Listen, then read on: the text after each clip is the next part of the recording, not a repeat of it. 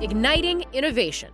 That's the push Lockheed Martin's making with its new Ignite unit, a skunkworks like team tasked with rapidly realizing new space technologies.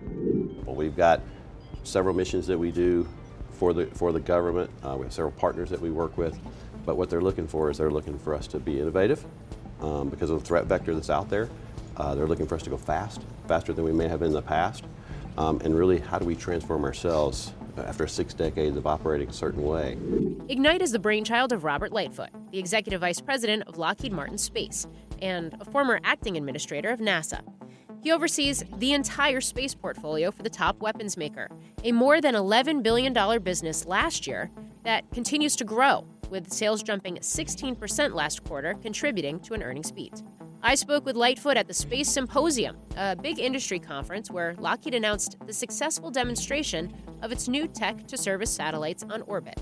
On this episode, we discuss Ignite, as well as the company's big bet on the moon. I'm Morgan Brennan, and this is Manifest Space. Robert Lightfoot of Lockheed Martin, thank you so much for joining me today. Glad I'm thrilled to, to speak with you. So, we're here at the Space Symposium, one of the biggest space conferences of the year.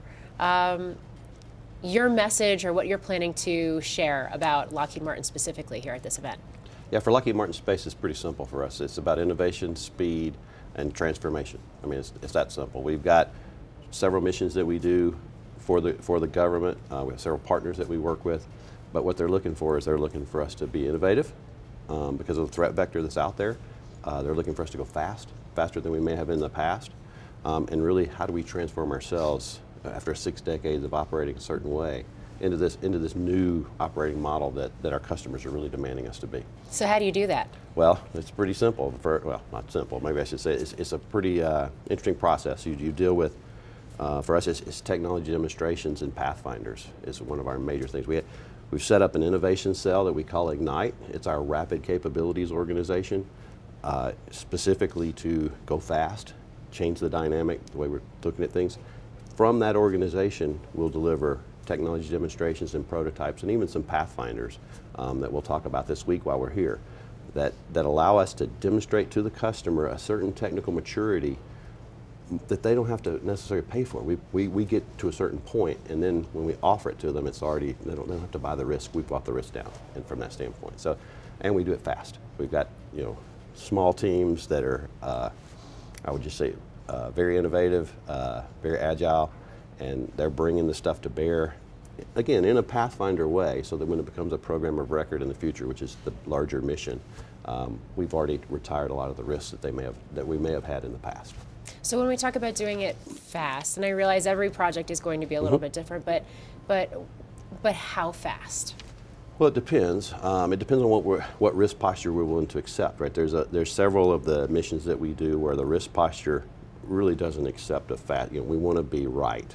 Um, and, and, again, depending on what, what that mission is, if you think about some of the missions we do for national security space, they got to be right. Mm. There's some others where we can demonstrate some technology, get it on orbit fast, so that we can see, okay, how's it going to operate uh, in that regime, and then bring it back, learn from that, bring it back and place it into the next mission set coming forward. So it really depends. Uh, an, an, example, we went from uh, uh, authority to proceed to available for launch in about two years on a satellite bus that used to take us about five.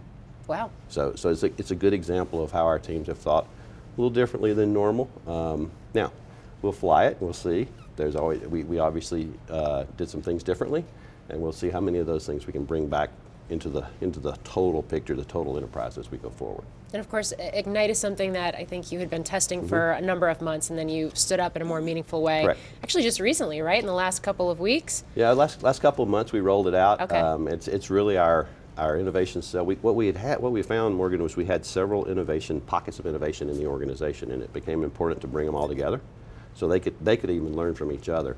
And now we have a debate or discussion inside the inside the company. We'll say, okay, does that belong in Ignite? And so we, we make a very conscious decision to put it over there and let that team go um, with the processes they've put in place. So pretty pretty excited about what it's doing for us. I think. Mm. Uh, how does it speak to, I guess, this? Uh, burgeoning commercial space economy that we're seeing really take root in a meaningful way now. Well, I think I think part of that is is a uh, it, it has enabled this this thinking, this way of thinking, um, the commercial space. And our, our workforce is looking for this. Our workforce really wants that opportunity. You know, you can come in and work on a program that's been decades in place. Think GPS. Think the GPS system. We build the GPS system uh, today. That's a decades-long program. It's going to be a decades-long program. We, we do innovation there. The customer allows us to do some innovation, but some of our workforce really wants to work on the the real leading edge activities. What can they go do to, to, to move us forward in some other areas? So some of our workforce is coming in demanding, hey, I want to be in this innovation cell and want to go do that. So, so I think that's the kind of the, the, the spur or the ignition, no pun intended, that allows us to, that allows us to go to go do these things. Is, is the workforce wants to do it, we need to do it, um, and the customers demand demanding that speed and that and really that retiring the technical risk, get to your technical maturity faster. Hmm. I guess where do you see the biggest opportunities? We've got these buckets of military space, civil mm-hmm. space, and then and then commercial space. And I realize that the mm-hmm. relationship between all three is maybe uh, becoming becoming more amorphous, if you will. So so so what do some of those future opportunities look like in terms of the Lockheed portfolio? And I know you got a lot going on. Oh yeah, but I think I think the, the for us it's it's just making sure we're following along with our customer with what the threat space is. Threats are changing and that's what causes the opportunities to change. I mean, we're, we're, we're putting together systems that we probably didn't even think about doing five years ago because of the threat space and the what are some that, examples? So, well, the, think about this SDA transport layer. That's an example of putting a proliferated um, set of uh, satellites in low Earth orbit. That allows us to, you know, monitor from low Earth orbit where we haven't before. That system provides resiliency. Um, it wasn't even it wasn't even a, thought five years ago. Um, we used to build the bespoke systems, and we still do the bespoke systems that, that national security needs. So our change is doing being able to do all of those. How do we how do we build these architectures? These, these what I'll call hybrid architectures, where you're in low Earth orbit, you're in medium Earth orbit, and you're in geo. And then our team even does stuff around the moon. So so we've got all the no pun intended. We've got all the space covered, um, and it allows us to actually we just have to make sure we're thinking and they have to be interoperable. Our, our big thing is to make it interoperable. You want these all talking to each other. If you build them in a, in a stovepipe, you're not thinking that. And so that's one of the big things we're working on is the interoperability between all of these systems and what we may be able to do with them. Mm. Um, the moon piece of the puzzle. Mm-hmm. Uh, Lockheed's been really uh, doubling down on lunar mm-hmm. lunar activity, lunar investment, lunar possibilities. Even stood up a subsidiary recently, mm-hmm. Crescent. I, I, guess walk me through how big those possibilities are. Well, I think they're we think they're very big, right? We'd love to be your your architecture or your infrastructure on the moon. Think about power. Think about communications Think about all the things you're going to need if we actually, when, we actually establish a presence on the moon, a permanent presence. Um, our experience and the background we have allows us first to start with communications. That's what Crescent's doing with Parsec. Uh, super excited about that. It's a new model, new business model for us as a corporation, um, and we're really excited about what it could do. If we can build the comms, then you build the power, then you build the all the effort, other things you would need on the moon first, the, the better thing about it is it's even transportable to Mars if we go that way, right? So you've hmm. got to take these systems and you can slowly become the infrastructure folks. You know, we need power here. We need we need uh, water. We need all the things we can do. And so if we can if we can get um, on the ground level of infrastructure, that's that's something we think, and we want to sell it as a service. We don't want to, you know, this is part of our part of our other way of thinking. New business models is how can you sell that as a service, not make you know, let's put the let's put the communication birds up and you pay by pay by the day, pay by the hour for using the communications from there. Which I think is really fascinating. It sort of speaks to uh, this this newer business model that's been more meaningfully adapted in recent years at, at, NASA, for example, where I know you were the acting administrator. Yep. So I'm sure you have some insights on, on both sides uh, where this is concerned. Um, but this idea of it, getting away from cost plus contracts mm-hmm. and getting more towards putting in that initial investment as a company and then as you said, offering offering as a service. What does that mean in terms of the, the future business model? Yeah, I, th- I think it's going to be a little of both, right? I think we're going to be in a hybrid model for a long time, especially when it comes to space. As as capabilities become more, I'll just say commoditized. It's hard to say that about space. For somebody who's been in space my whole career, I can't imagine something being quote commoditized in space. However, we're getting to that point. Hmm. Think about what launches happen. Think about now some of the some of the satellites you can buy you can you can buy your data from the satellites that's just going to keep going. But we're still going to have the need for the bespoke systems that really uh, think about a James Webb, think about a, uh, the, the, where we, you know, Lockheed Martin built the NIRCam for James Webb. That's a bespoke system. That's not a, you're, you're going to sell that as a service necessarily, at least not Yeah. today. But you could get to a point where Earth science data, where data for the moon could become data that you buy as a service if you're actually using, if- if you're actually there and need that kind of data. So I think it's going to be a hybrid for a little bit of time. Um, but I, I do believe the, the as a service model has really changed and opened up um, in the last decade. And you know, like, like you said, when I was at NASA, we started kind of kind of started this with cargo to the space station as, as the kind of the first one out the gate.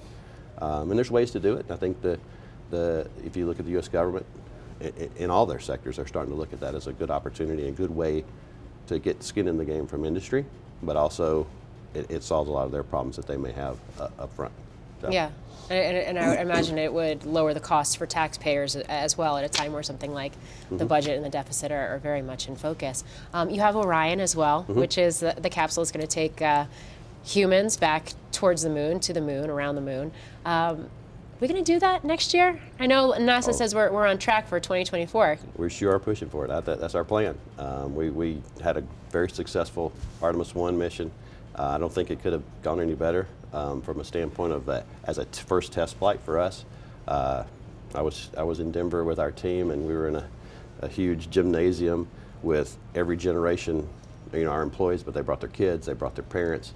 Um, and the, if you had seen the emotion from just that one, I mean, I know this was all over the United States, but from just that one gymnasium, the kids and everybody cheering when the when the parachutes opened and we splashed down, it was just it was just an exciting event, right? And you should, but it was also 25 and a half days of making sure that we got to that point. And so, um, very successful mission for us, which gave us great confidence going into this next one that we that we think we can get there. So, pretty pretty excited about that opportunity. And we, you know, NASA just announced the the crew last week, uh, so now we know who's going and puts really talk about putting a human face on it. It puts a human face when you see the crew members that you know are going to be flying in your capsule uh, as you go forward.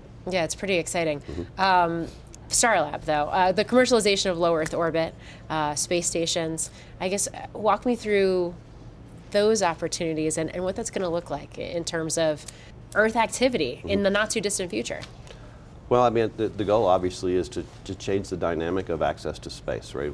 How can we get people to space that maybe don't have the opportunity to go to space today? And so you got to have a destination. It's one thing to ride to space and come home in the same flight.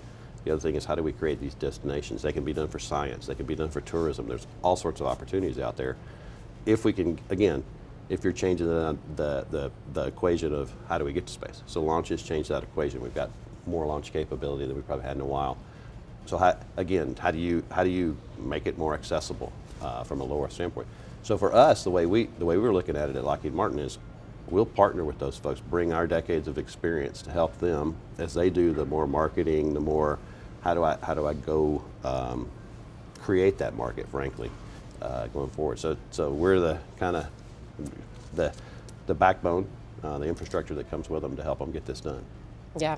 Um, the Artemis moon lander, that's what you're partnered with, with Blue Origin Yes, and correct. Boeing. Correct. Yeah. um, I, I guess expectations around the timing uh, of that. Yeah, I, I, I haven't heard lately where, where NASA is, so we're just kind of waiting. We've, we've submitted our um, proposal with what Blue has from that standpoint, and uh, we're just waiting at this point.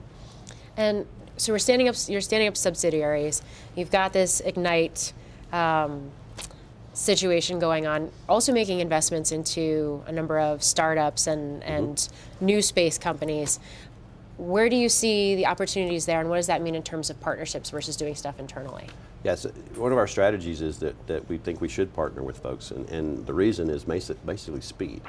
I have the capability to do just about anything. I mean, you look at Lockheed Martin, we are a very large company, lots of capability, amazing engineers, but sometimes I don't have the time to develop that, develop whatever it is. So we're looking at, at any number of, of entities that are starting up, whether they're um, microchips, lasers, sensors, different things that we would normally do. If they're head office, why not partner with them? And so we have a uh, Lockheed Martin Ventures that Chris Moran runs, um, and he's, he's got a nice process for going through with $400 million fund that, that we have at the corporate level. And uh, so we in space leverage that as much as we can. And the goal here is not to I mean, I, I want to help them. I want to help them be successful, and I want them to be a partner for me to help me be successful in the missions that I'm trying to get done. So it's it's. Uh, I mean, I, have been to a couple of conferences lately, and uh, almost every time I go, there's new booths, new people. You're where are these? Where do they come from? Mm. Um, and so it's a chance for us, for them to help us get our mission done, but also for us to really really kind of help buoy the industrial base uh, for the country if, if, we partner with them from that standpoint. So it's a to me it's a huge opportunity, um, and, and we've been using it uh, as much as we can on several of our missions that we've been working on. Are there certain types of capabilities that are emerging right now that you look at and you say, wow, I, I wasn't expecting this even just a couple of years ago, but now that it's here, we want to work with this. Yeah, I think I think in the in the AI area, artificial intelligence okay. um, and machine learning, we're, we're paying attention very closely there because you can imagine we bring down an unbelievable amount of data from space. How do we start looking at that data in a way that we can um, be, be kind of turn it into intelligence instead of just raw data? And, and there's a lot of companies out there that are looking at that. And we're partnered with several of them already. And so there's, there's an opportunity for us to do that. There's also the opportunity in some of the manufacturing areas that we're seeing some people come in with some new ideas. I would call it additive manufacturing, the next gen additive manufacturing, not just, just additive manufacturing, that, that allows us to do things faster as well. Okay. A couple more questions for you.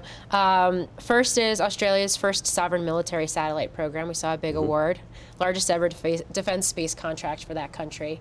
Uh, how does it speak to, I guess, the democratization of yeah. access to space and, and, and, capabilities in space? Yeah, it, it, it's a, for, for us, it's a great opportunity to take some of our capabilities internationally. Um, I think the, the, the opportunity there for us is we have co- connectivity because we build the systems for the U.S. as well. And so that allows the allies to have a, a better interoperability themselves as they look at it.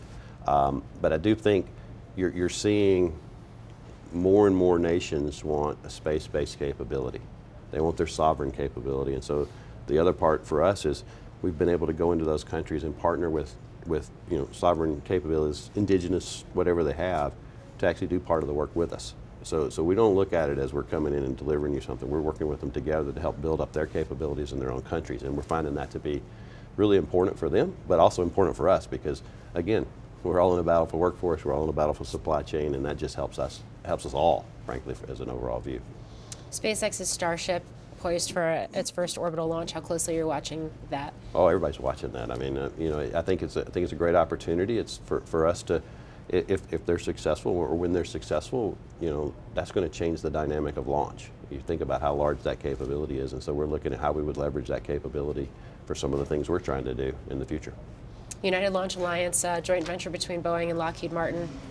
Spencer reports that it could be uh, on the sale block, but but in general, looking at that, looking at the development of Vulcan, how does that fit into the portfolio and everything you're doing? Yeah, so Vulcan is another great capability that we that, that we leverage constantly. I mean, we leverage Atlas. Think about Atlas and Delta, and we'll be leveraging Delta for I mean Vulcan for our uh, for our future missions as well. The customers are looking at that uh, constantly, and you know that's the way the government buys their buys their vehicles. Great. Um, Lockheed just put out earnings. Space mm-hmm. uh, is one of those areas that, that continues to grow. How to think about that, just from an investor standpoint, the growth opportunities around space, given everything we've just talked about?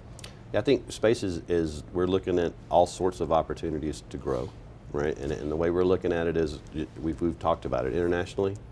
Um, there's domestic opportunity for us just on the missions that we're already doing to continue those, those missions.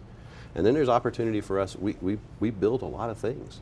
These are things that we can actually, we believe, sell, not the whole mission, but the pieces of the mission that we're doing. And we have, and this, so there's a productization effort we're working on as well, which is part of the reason we're doing some of these prototypes and pathfinders and demonstration missions is to prove that those things can be offered. So think of think about a startup um, that doesn't have the whole infrastructure and the whole ecosystem they need to, to create their system. We've been building these things for six six decades, and if we can be at, at a good market price, why not come to us and partner with us and we'll provide you that capability. So that's another opportunity for us, we think, going forward.